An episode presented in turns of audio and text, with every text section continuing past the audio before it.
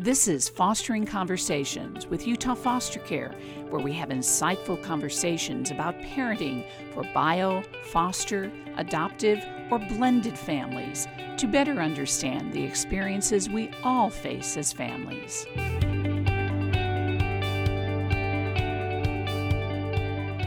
Welcome, everybody. You are listening to Fostering Conversations with Utah Foster Care. Our typical host, Deborah Lindner, is not able to join us today, but I do have a guest host, Mike Hamblin, our CEO with Utah Foster Care. Mike, do you wanted to say hello? I'm happy to be here, Liz. Thanks for letting me join in this conversation. This is one that I have a particular interest in, so I'm glad to be here. Wonderful. And that particular interest today is talking to Chloe and Becky with Children's Service Society. They're going to be talking about grand families and some of the supports that are available through grand families and other organizations for kin families. So I'm going to go ahead and just give them a minute each to introduce themselves. And we'll start with you, Chloe. So, yeah, I do work for Children's Service Society. We have six programs right now, just added a new one. Becky and I are part of the Grand Families program, and that is a kinship navigator program. So we do case management for people raising relatives' children and help families that way. I'm also the president of the Utah Kinship Coalition. So I have a lot of passionate things to say about kinship Chloe does a great job as the president. I'm really uh, proud to be serving with you there, Chloe. I'm Becky Davis. I am the support services specialist for the Grand Families program, as Chloe said, but I also play a little part in our adoption program and have a background mostly in adoption. So we do a lot of home studies for families who are considering adopting a child from foster care. And my bigger role is also running our Connections program, which is a program to help adoptees who would like to reunite with their birth families. I get to be the one who makes the search and the call to see if they would be interested in doing that. So it's really fun. But as I've worked more with grand families, I've really gotten a lot more passionate about these kinship caregivers and the roadblocks that they see. And some of the success stories are so wonderful. So it's been a really fun transition into this position. Thanks, Becky. We're going to start off with Mike. He has our first question for Chloe and Becky today. So, in um, talking with foster families, we know that a lot of times the state is looking at kin and looking to place with kin, and they often ask, why kin and why is children staying with kin more important than staying with a foster family? And in particular, there's times when the kin is maybe not someone that the child has had a prior relationship with. And so, could you just talk a little bit about the importance of those kinship relationships, even if they haven't necessarily been established in the past? I'm happy to touch on that. There's so many family dynamics at play here and that question that I feel like so many people wonder, even outside of foster families. When I tell people what I do, they're like, why don't they just use foster care? There's a lot of natural curiosity around that subject. And part of that also comes with a bit of a harmful narrative. Like, if grandma raised mom and mom's using drugs, then why is grandma allowed to raise grandkids? And that's a really hard question. And again, like you're saying, sometimes the kin is not someone that the child knows really well. So there's a lot at play here. And I feel like the easiest way to wrap my head around it is that it's not like an overnight transition. Kinship, in my experience, happens slowly. Grandma watches grandkid on the weekends because mom has a job. And then slowly over the next few years, grandma takes more of a role to the point where the kids are living with her. So it's easier if I just drop them off at school and then becomes the full time caregiver. So that's been a really helpful thing for me to understand is that a lot of kinship situations happen over the course of years that they're building and changing these family dynamics. And now grandma looks more like a parental role. And it's a really complicated situation. And I think that it's not just as cut and dry as like kids are removed, they're placed with kin, and that's the end of the story. As far as the benefits of kinship care, I can speak a little bit about that from my adoption background, especially working with adult adoptees who are so desperate to know anything about their birth families. There is really a harm that we have done in the past in adoption where we thought that closed adoption was the way to go. And we are discovering more recently that there is so much pain, there's such a hole, there is really a primal wound for these kids that were not raised in their birth families. they don't have any connection to their culture. They don't have any connection to their family of origin, who they look like, anything like that. And to the point where when they become mm-hmm. adults, that's where I get the call and they're just desperate to know any little detail that I can tell them. So, one big benefit for kinship providers is giving them that link to their background, especially if it may be a transracial placement, like with foster family for instance, a black child in a white family, as much as that white family may love them and try to understand their position as a black person in today's society, they just can't. So keeping them with kin gives them that link to their culture, their heritage, their race, their community. And also, they're more likely to be able to stay with their siblings and, and have that link as well. That's a great point. So when we work with kin, these are kin who are getting licensed to take in their relative. So that's our connection. But we know there's a lot of kin that take in their relative children who don't come through foster care. Can you guys talk a little bit about how many children are being cared by kin and how that happens, especially sometimes outside of the foster care system? I can't remember the specific number, but I feel like it was something like 21,000 kids being raised in Utah by kinship relatives. And I feel like there's at least a couple different ways that kids come into kinship care. One is the very informal route, like Chloe touched on. The mom goes to jail, the dad's out of the picture, or maybe the parent dies, something happens and the child is just informally left to the grandparents or the aunts or uncles. There's just within their family this arrangement they've made that, okay, mom is not able to care for kids. Can you do it for a while? And, you know, what starts out maybe as a overnight, can you just take it for the weekend, turns into two weeks, two months, two years. It's just slowly progressing. And those families really struggle because they don't have the infrastructure of the law, official guardianship, things like that to be able to help them get the supports that they need for themselves and that child. But a lot of times they don't know that those supports are out there. And so they just continue taking care of the kids within their family. And sometimes it's very much a cultural thing. Some cultures are very much into the family takes care of themselves and they don't need to look for outside services. The other way that kids come into care what you probably know a lot more about is that DCFS gets involved. There's trauma, there's abuse, there's neglect, and the kids are taken from the home. And Chloe said, it's just like, a, what do we do with these kids all of the sudden? They have a relationship with grandma. Let's put them in her home for now and see how that goes. And then it turns into a long term situation. Yeah. And one more number thrown out there a little nod to families that are in intergenerational housing. The number for that one is over 64,000 there's so many options, I feel like. And one of them is let's all live in the same household and we can all parent this child together. And then that kind of helps with the financial resources. But like you're saying, like that's not an option for everyone. So it's interesting hearing those numbers. The latest report from the state just came out. And in their report, they show that there's little over 700 children that are in foster care that are being cared for by a relative. And then when you talk about 21,000 other families or other children out there being cared for by relative, the numbers are staggering. And it's amazing what those families are doing to care for the children. And having spoken with many of them, they just say they're my grandkids. Of course, I'm going to care for them, right?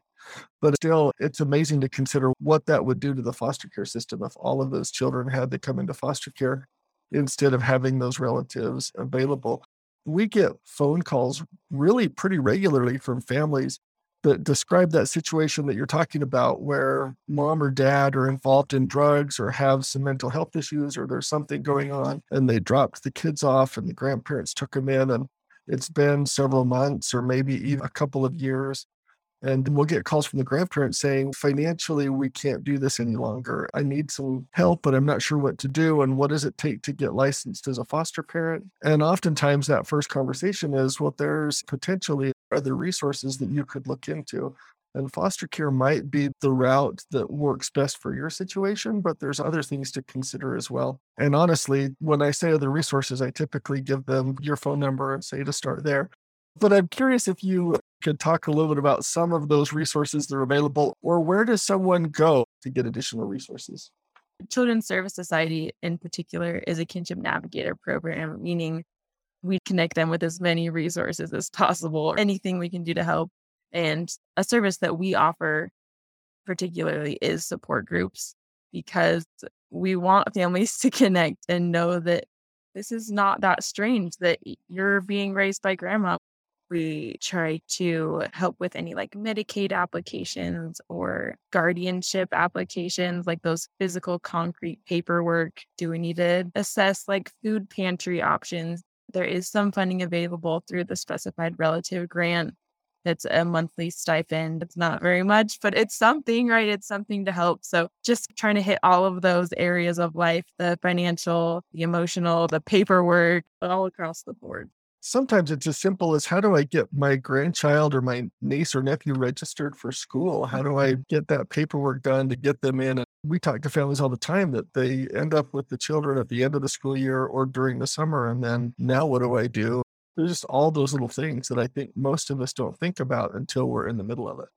I'm so impressed with our family advocates that work with these uh, kinship caregivers. Watching them work is just a wonder the way they are able to assess the whole situation with these caregivers and look at what all their needs are. And like Chloe said, both physical and emotional needs, and be able to try and narrow down what exactly they need in their situation because no situation is the same. What one family needs is not what another family needs. We are so grateful for you guys, and we're so grateful that we know that we're turning them over to somebody who's really going to be able to help them. Another question I had is one thing we hear sometimes is that DCFS contacted the kin early in a case and the kin declined taking the kids. And now we're six months into the case, eight months into the case, and now kin has said, Oh, we think we do want them. And that sometimes is frustrating for the foster family. Help us understand some of those dynamics or some of those concerns that maybe might make kin hesitant in the beginning to take those children into their care. But as time goes on, they feel like, no, this probably is the best thing.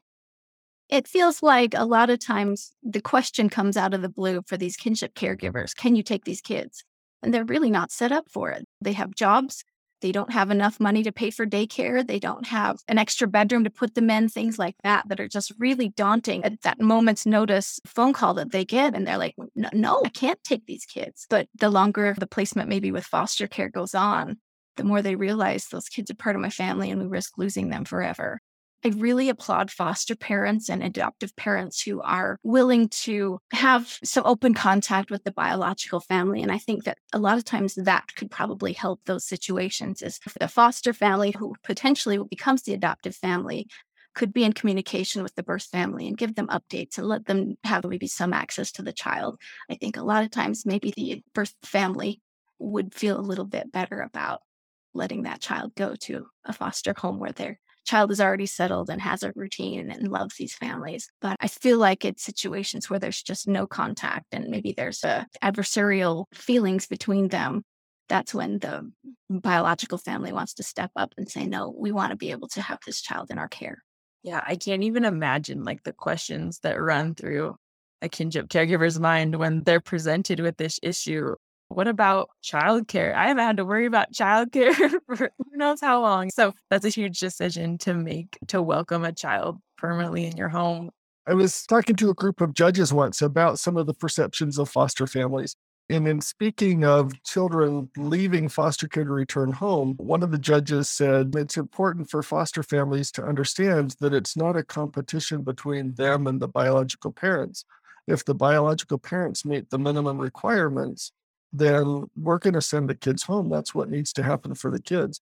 And I think there's probably a similar feeling when it comes to kinship care that it's not really a competition between the foster parents and the kinship family. It's more if this is a kinship family that can meet the needs of the child and provide for their care, then that's what's in their best interest, regardless of what other differences there might be between the kinship family and the foster parents. I agree with you wholeheartedly on that, Mike. So I'm a foster parent and I've had these kids maybe for three months. And now kin is in a situation where they lived in a 55 and older community and they had to move so they could take these kids into their home.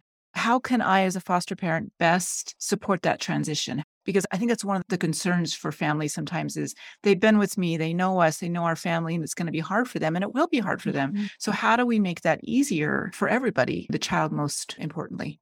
This is such a good question because I think that there's a myth out there that knowing the child will already make parenting them easier for kinship families and that kinship families need less support. But the reality is, in some ways, that these kinship families need more support. And like we've mentioned before, because they didn't anticipate or plan on having these kids in their care, where foster families have thought about this decision and they've had loads of training and preparation to take a traumatized child in their home. The kinship caregivers don't often have that luxury. So, to answer your question, I think my initial thought is about always speaking positively about the child's birth family. And if they struggle to do that, at least to speak neutrally about them. If the child's hearing negative things about their birth family, it's going to make transitioning them back into that family a lot harder. But the other thing that foster parents can do is work with the kin relatives to help them learn what they as foster parents have learned about that child in their care. So for instance, like what structure the child has, what, what kind of schedule are they on? What foods do they enjoy? What triggers them? What kind of behaviors do they see?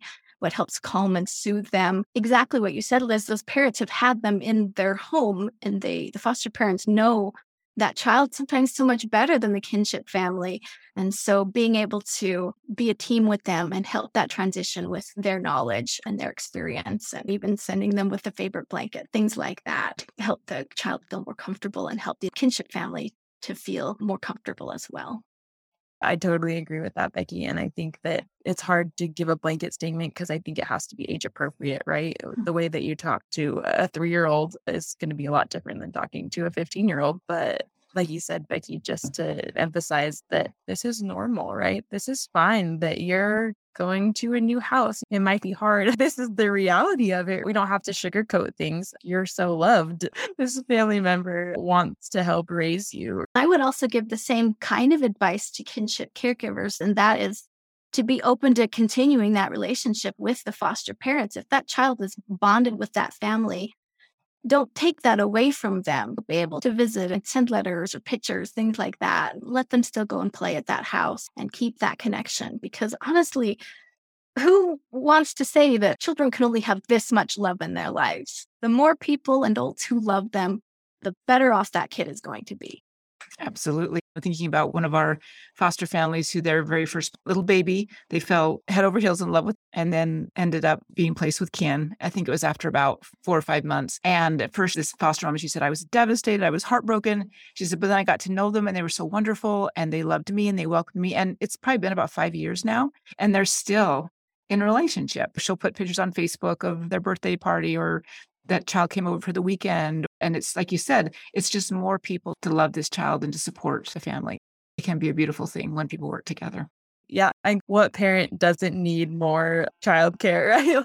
the more ties, the more people that love this child, the better for sure. So, speaking of support, let's say that I've got a neighbor that I know has taken in their grandkids. What kinds of things can I do if we're talking about 21,000 kids across the state? So, how do I provide that added support for them if they're not getting it through the state or other places? I think a good answer to that is to really understand what's happened to that family and the upheaval that they're going through.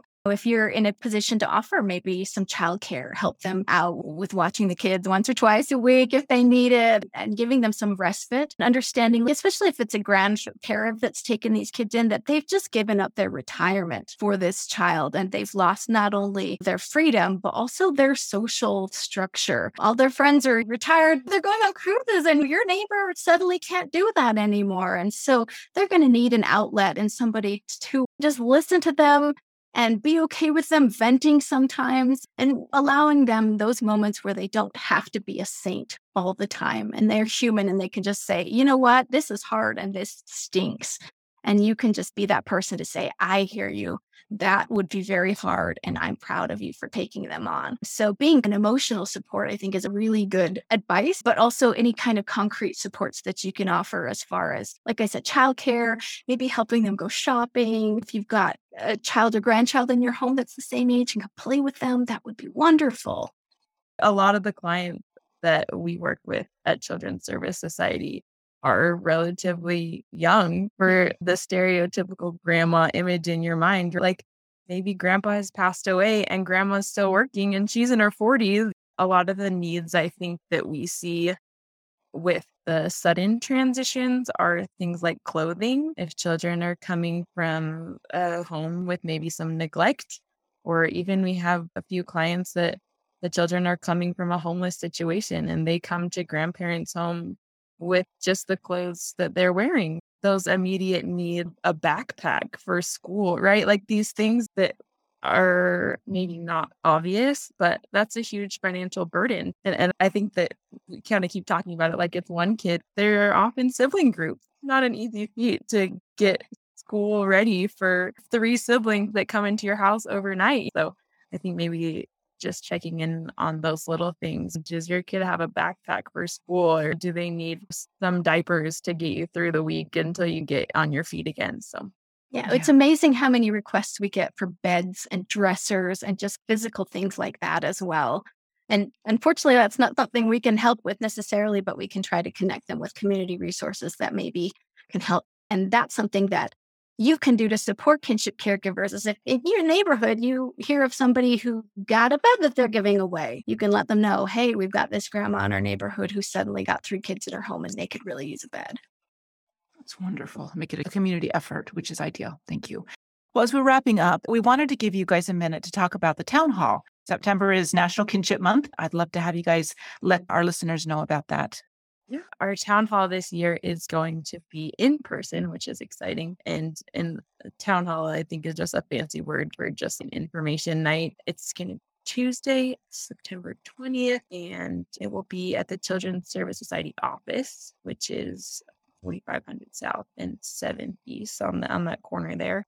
Yeah. And five o'clock, we're gonna do some booths, community resources, and then at six o'clock, we're gonna have some panelists kind of just have a conversation uh, similar to today about kinship and the importance of it. So it's both for social workers, for community members, and for people who are raising their relatives' children. So everyone's welcome. We're just going to have a great discussion about the importance of kinship. This year, our topic is going to be the impact of trauma in kinship families, which is a huge hurdle for all kids and caregivers. And trauma is such a powerful and pervasive effect on all aspects of a child's life. And it can really make it difficult to create permanency for them and help them to heal. And so we hope that addressing this specific topic will help both the caregivers and the professionals who may be attending to view these situations through a more trauma informed lens and give them a chance, especially for the professionals, to hear what it's like personally for these kinship caregivers. We had, I think, two or three couples last year on our town hall panel discussion who are kinship caregivers, and they did a phenomenal job. Their stories were so touching. And it was really impressive to see how they had grown from the moment they first got those kids into care from where they are now. And they're able to be advocates and uh, really give other people support as well. So we love doing this town hall experience. We'll make sure on the podcast page that we have all that information as well. And then for foster families who are listening, you do receive in service training credit also for attending this town hall. So we hope to get a nice community there to support and to learn. Thank you, Chloe. Thank you, Becky. Thanks, Mike, for filling in. And uh, we're grateful for Children's Service Society and grand families and all that you guys do for the community and the families that we both work with. And thank you for listening. Take care. Bye bye. This has been Fostering Conversations with Utah Foster Care. Thank you for joining us. For more information, go to utahfostercare.org. We'll see you next time.